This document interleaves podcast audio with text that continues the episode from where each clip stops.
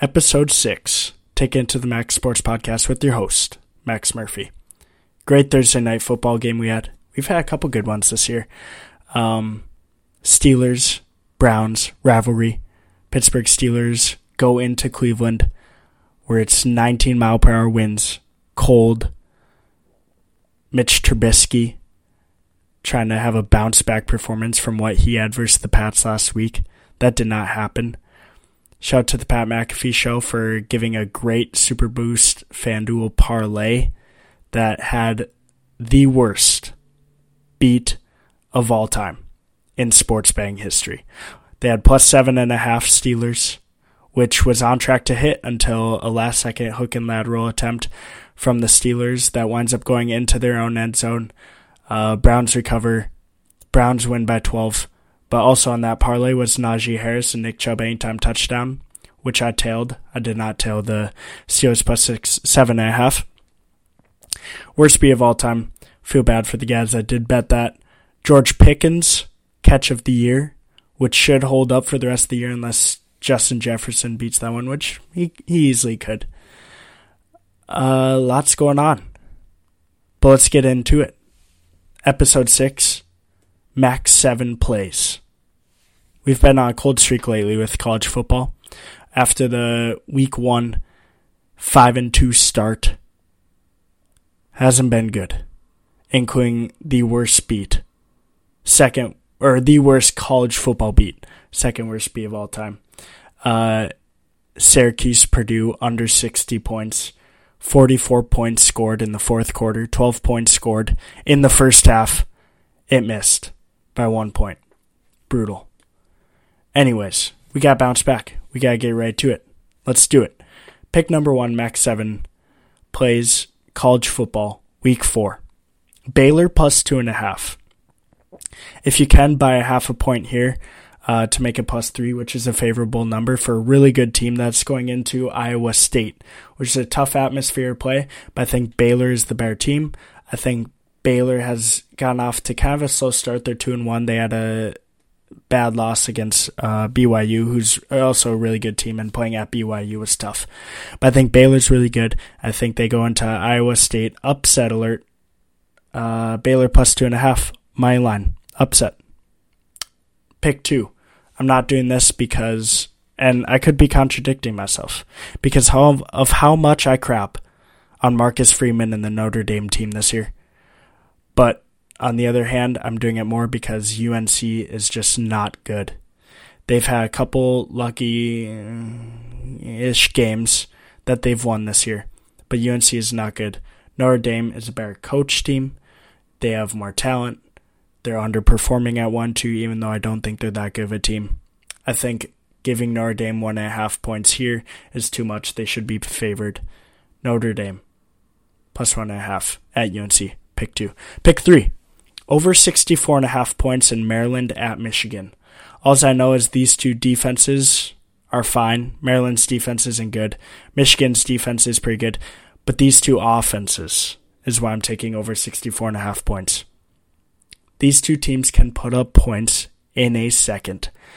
With Tua Tagovailoa's brother at quarterback from Maryland, that offense with those receivers, J.J. McCarthy, Cade McNamara, the quarterback duo, even though now JJ Mac, uh, sorry, JJ McCarthy is now the official star for Michigan. These two offenses are great. I didn't want to touch the spread at my 17, but I do think over 64 and a half points here is the play.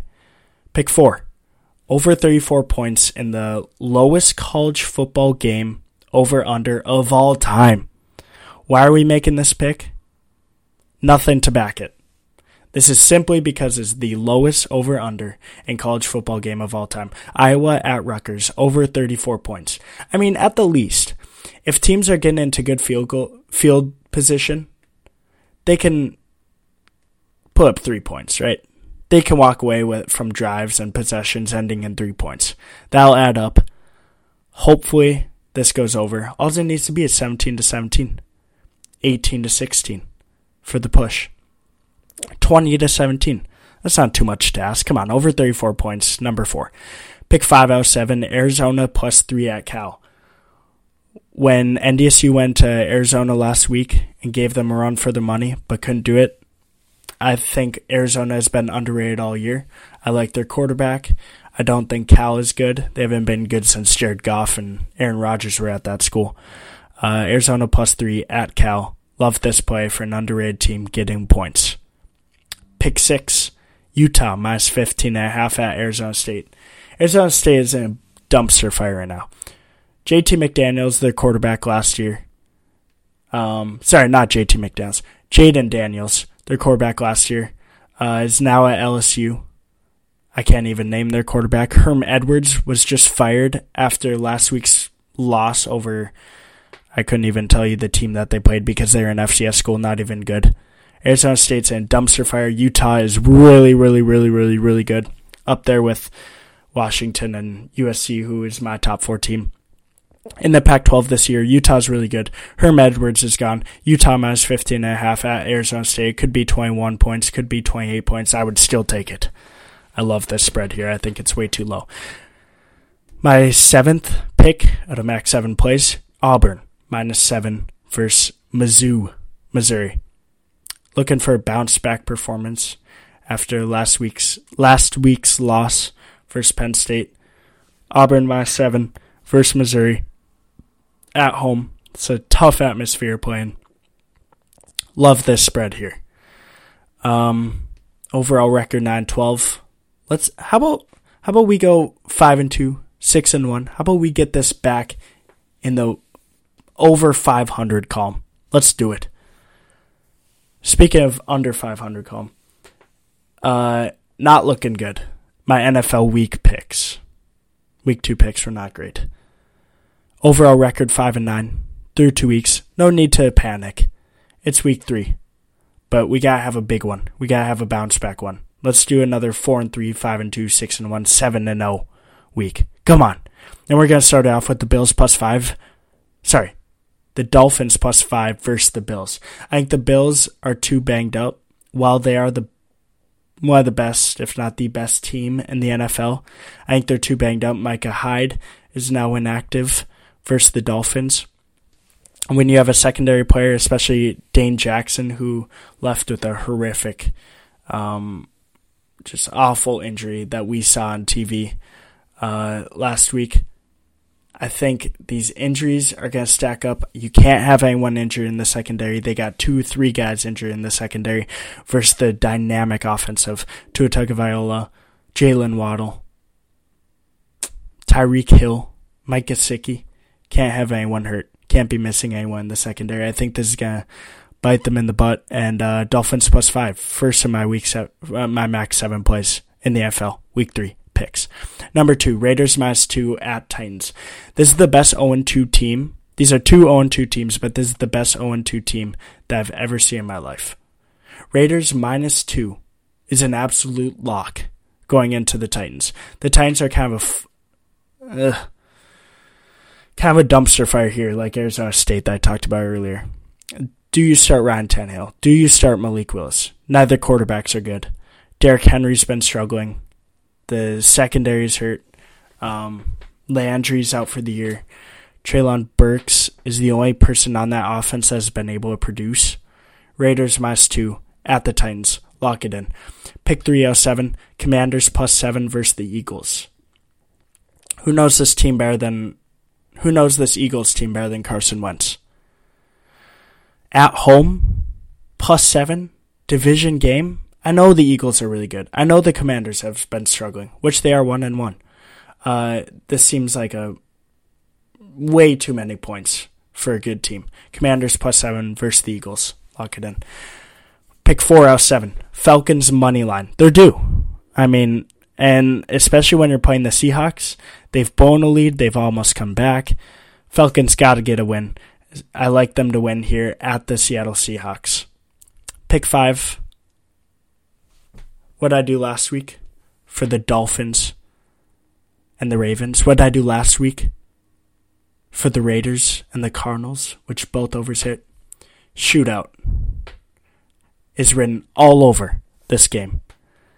Terrible defenses, even though they got good defensive guys Budda Baker, Jalen Ramsey, Aaron Donald, They got guys on the defense, but not great defenses through two weeks. Great offenses. Cooper Kupp, Allen Robinson, Cam Akers, Matthew Stafford, Kyler Murray, Marquise Hollywood Brown, Zach Ertz. Two great offenses. Over 48 and a half points is the is the play here for my 5 out of 7 picks. Number 6 out of 7. Sunday night football. In the mile high Denver, Colorado. Broncos money line versus 49ers. You guys know how high I'm on the Broncos. This is their signature win that Russell Wilson and Nathaniel Hackett can get together. Love it. Broncos money line, plus one, whatever you want to do, versus the 49ers. Lock it in.